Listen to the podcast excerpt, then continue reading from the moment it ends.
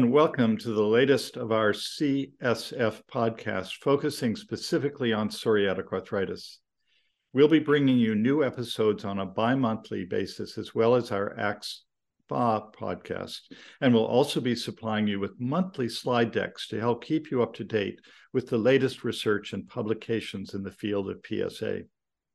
I am Professor Philip Mease, Director of Rheumatology Research at Swedish Medical Center, Providence St. Joseph Health, and Clinical Professor at the University of Washington School of Medicine in Seattle. Joining me today is Frank Behrens, Medical Director at Goethe University, Germany. Hello, Frank. Hi, Philip. Thank you very much for these introductions. So, yeah, we have selected two papers. So with addressing novel therapies, addressing inflammation, addressing combinational therapy. And I'm really happy that we have these two manuscripts where we can discuss. So first of our paper discuss the latest trial of a novel scoring system for inflammation and tissue damage. And the second paper compares the additional therapy of anti-inflammatory drugs and painkillers and nonsteroidals in patients treated with different IL-17A inhibitors. So, Philip, first to you. Thanks, Frank.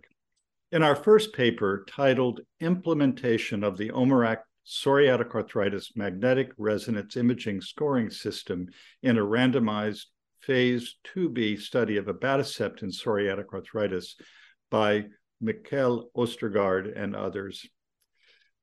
This was the study that was actually published originally in its clinical data in 2011. And one of the novel things that was done in this study was to obtain MRI of each of the patients in the study. A total of 123 patients had MRI scans done. And what was done was to choose the most active joint in either their hand or the patient's foot. And then that particular hand or foot was subjected to MRI scanning at baseline and then throughout the course of the study to look in parallel with what happened on MRI as compared to the clinical data. And what we're seeing now is a paper in which there was an extensive validation exercise conducted by several different experts in MRI and in rheumatology to utilize this data for validation of this scoring system known as the SAMRIS. This was developed by Mikkel Ostergaard in relationship to the RAMRIS, or the rheumatoid arthritis MRI score. And the addition in this particular scoring system is inclusion of the feet as well as the hand. And this scoring system has shown reliability and responsiveness in either the hand or the foot in a pilot study. And the purpose of this particular paper is to show sensitivity to change with an agent that's known to impact clinical outcomes in psoriatic arthritis. As mentioned, 123 patients were included, and on day 169, patients receiving either abatacept 10 milligrams per kilogram IV or with an induction dose of 30 milligrams per kilogram followed by 10 milligrams per kilogram IV on a monthly basis, showed significant MRI reduction in synovitis and tenosynovitis, as well as osteitis in these treated patients as compared to placebo. And so what the study showed was that there was a good clinical correlation between improvement in the MRI scoring system, thus validating it as being sensitive to change, in parallel or in correlation with changes in the patient's clinical scores. So what we've learned is not only that abatacept works, both at a clinical level, but also with objective evidence of MRI score changes, but also a validation of this valuable scoring system.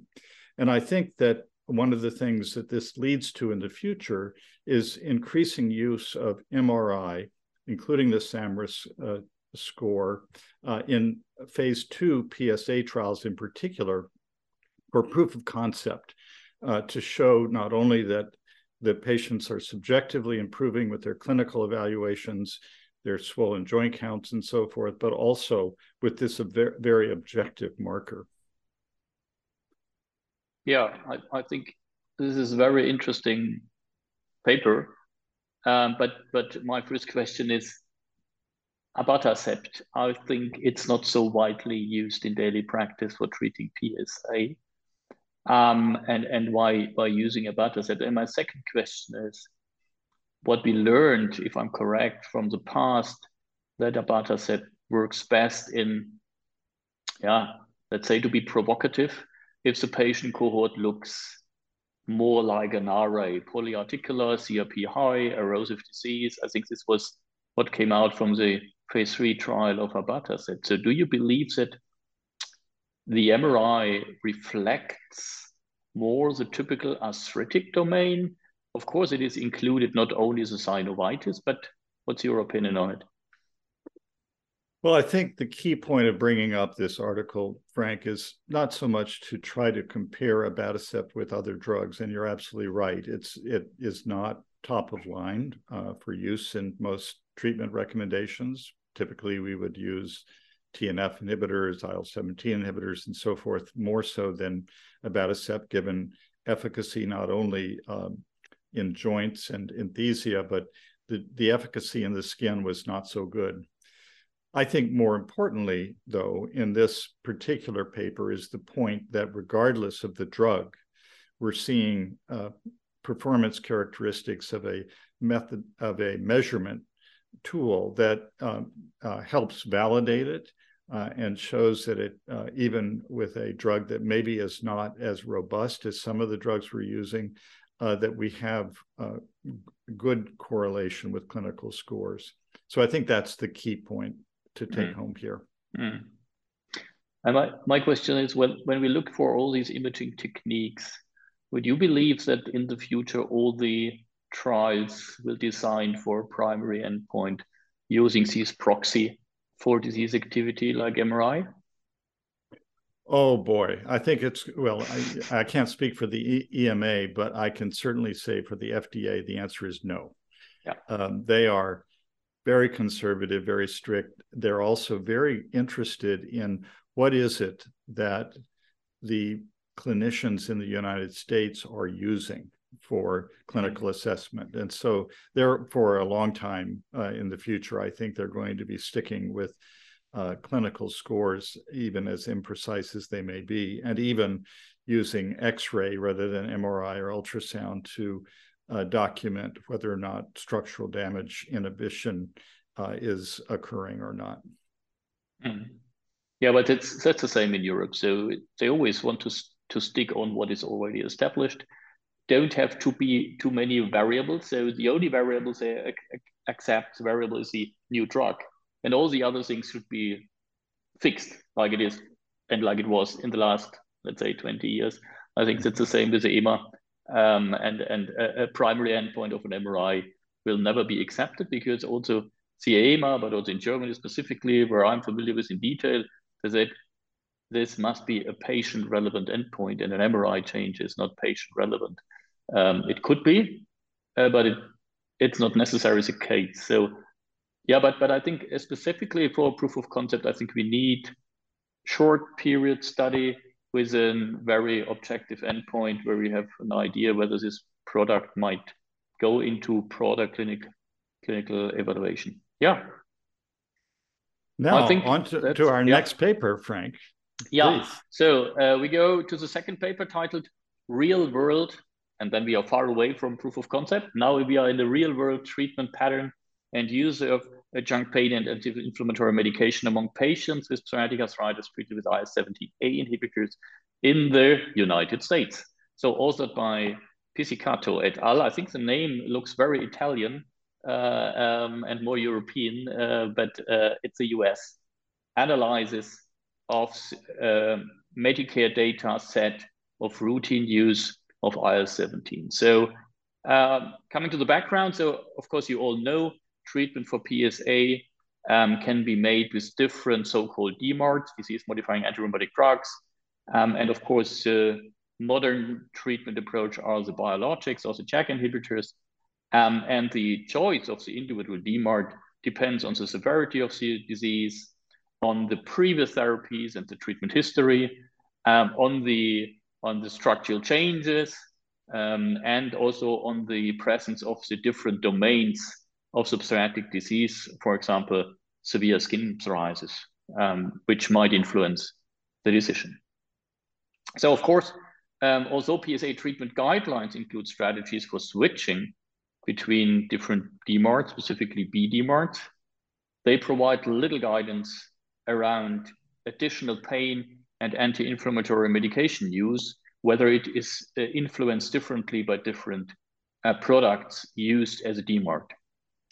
So much of the existing literature examining treatment patterns and adjuvant pain and anti-inflammatory medication use among patients with PSA predates the approval and uptake of IL-17A inhibitors. So maybe you are familiar with that we believe that some of the IL-17 mode of action might have positive impact on other symptoms than inflammation itself.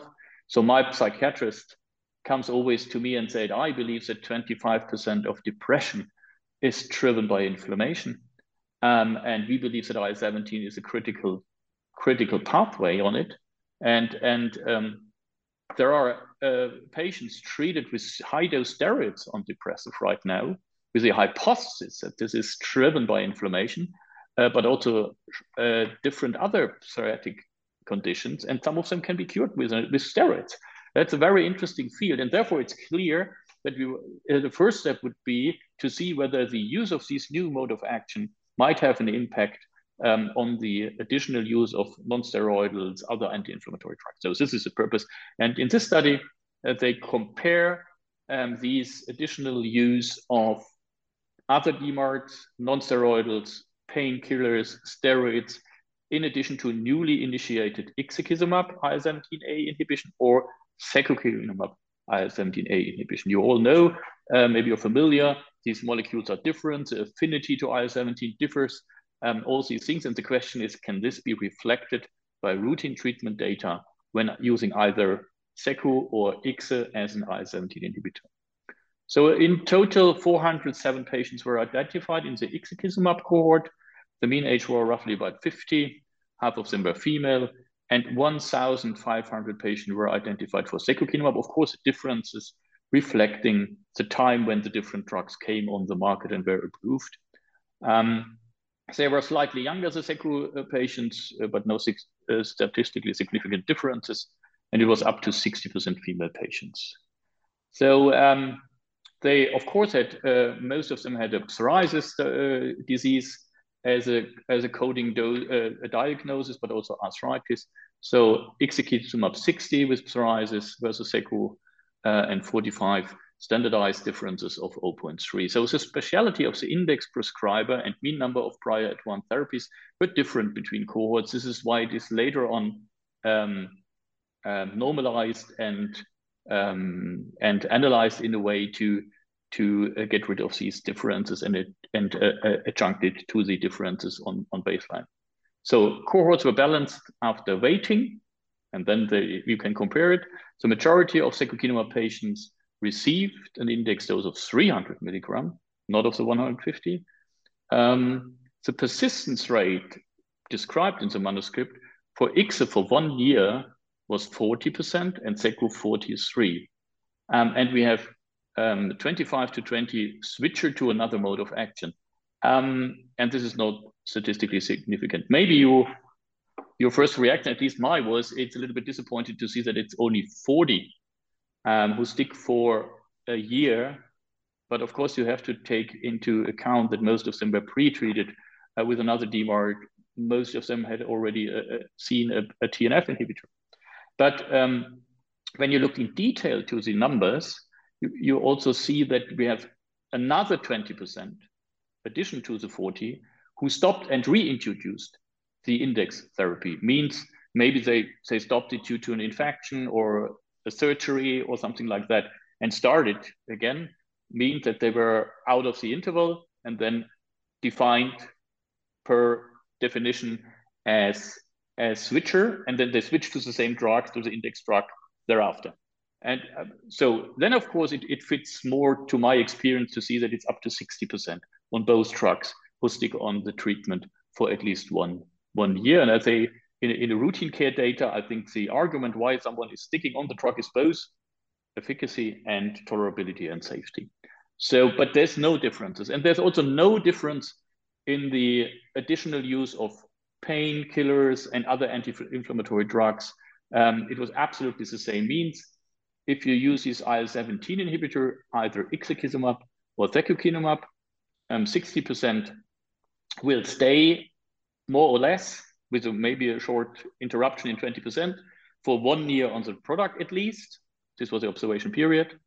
And roughly 60% had additional therapies. I think that's not surprising to me, to be honest, because some of them stick on the previous use of methotrexate and add it. Others, of course, had painkillers or non-steroidals in case there's some pain. Interestingly, some have still steroids. I think this is what we want to get rid of. But there's no difference between these two different molecules targeting IL-17A. So in conclusion, ixekizumab and secukinumab patients had similar treatment patterns and use of adjunctive pain and anti-inflammatory medication after adjusting for baseline differences. Further research is needed to examine the reason for discontinuation. And again, mostly is secondary or primary loss of response or intolerance, and the use of additional therapies and to compare treatment pattern so as to better inform treatment decision in PSA. And of course, I would add, would also be nice to see a product with a different mode of action. Coming back to the introduction about anti-inflammatory effect of IL-17 beyond musculoskeletal and skin complaints. Yeah, this would be nice, but overall, interesting analysis of the additional use of drugs independent whether you use Ixa or secukinumab. Yeah, Philip, what's your comment on it? So there's several things that you brought up, Frank, that I think are important. And one of them is the whole issue of whether or not some of the drugs we use are treating symptoms such as pain or fatigue by reduction of inflammation alone or by some direct effect potentially on the central nervous system by mediating various changes in the phenomenon of peripheral and central sensitization. This was first brought up when we were looking at the rapidity of pain relief with JAK inhibitors, and work that we've done with the JAK inhibitor tofacitinib using a method called mediation analysis or path analysis showed that the majority of effect of the JAK inhibitor was a direct effect on pain as opposed to waiting for the reduction of inflammation as reflected in CRP or swollen joint count. And so this has also been looked at with ixekizumab, one of the IL-17 inhibitors, in their axial SPA studies in which it was a similar phenomenon was shown.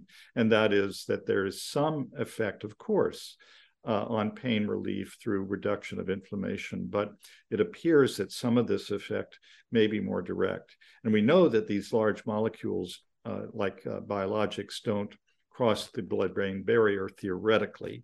So there must be perhaps some peripheral or dorsal horn phenomena going on that's affecting neurobiology of pain and fatigue. I also am thinking about an abstract that was presented at the ACR meeting from a French cohort on the whole subject of switching and cycling, in which they looked at almost 3,000 patients in a French registry and showed, unfortunately, that the persistence rate at 1 year was only about 42% in a group of patients that were had previously been on to TNF inhibitor and now were switching second line to either a TNF inhibitor or an IL-17 inhibitor or an IL-12/23 inhibitor. And the overall population showed this unfortunate kind of low rate of persistence, but the it looked like there was a better outcome if the patient switched to a different mechanism, either an IL-17 or an IL-12/23 inhibitor, than staying with a TNF inhibitor. So that means that it's really good that we are having different mechanisms of action being developed and approved for patients with this disease, psoriatic arthritis. So I'm happy that we are having more and more options to choose from because of this situation we find ourselves in frequently of having to decide, do we stick with a drug that it seems to be ebbing in its effectiveness, or do we switch?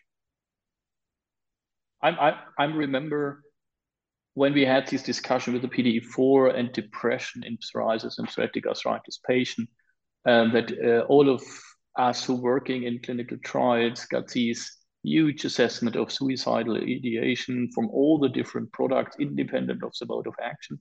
And I remember a very interesting analysis of the IL-17 and IL-23, where you see that depressive, or at least with the EQ5D, which is not, to be honest, a depression inventory, but nevertheless, mood, depressive mood and anxiety is included, and this drops down dramatically. And of course, we can discuss whether it's only in those who respond and it's an reactive to the good response, but the same is the pain with the JAK inhibitor. And we saw immediately that pain goes faster down than the swollen joint count and the tender joint count, means there must be something else.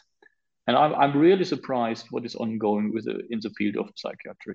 So where they treat schizophrenia and paranoid schizophrenia with high dose steroids and other products, and they can in some cases make a huge change. And of course, knowing that all these, let's say, psychiatric disorders are tightly linked to rheumatoid conditions and chronic inflammation, maybe this is of importance. But anyway, it will be challenging to separate it between what is reactive to response to the underlying disease or what's the direct effect. I learned it here, at least here in the university hospitals, the psychiatrists are really very interested in the rheumatologist, yes. And trying to understand it and trying to figure out what is a separate manifest disease and how it can be influenced, specifically with IL-17 inhibition. Yeah. Very good comments. Thank you so much, Frank. And thank you for joining us for this PSA podcast brought to you by the CSF. We really hope you enjoyed it and found it useful. If you did, don't forget to subscribe to our channels on YouTube, SoundCloud, or wherever you get your podcasts from so that you don't miss any future episodes.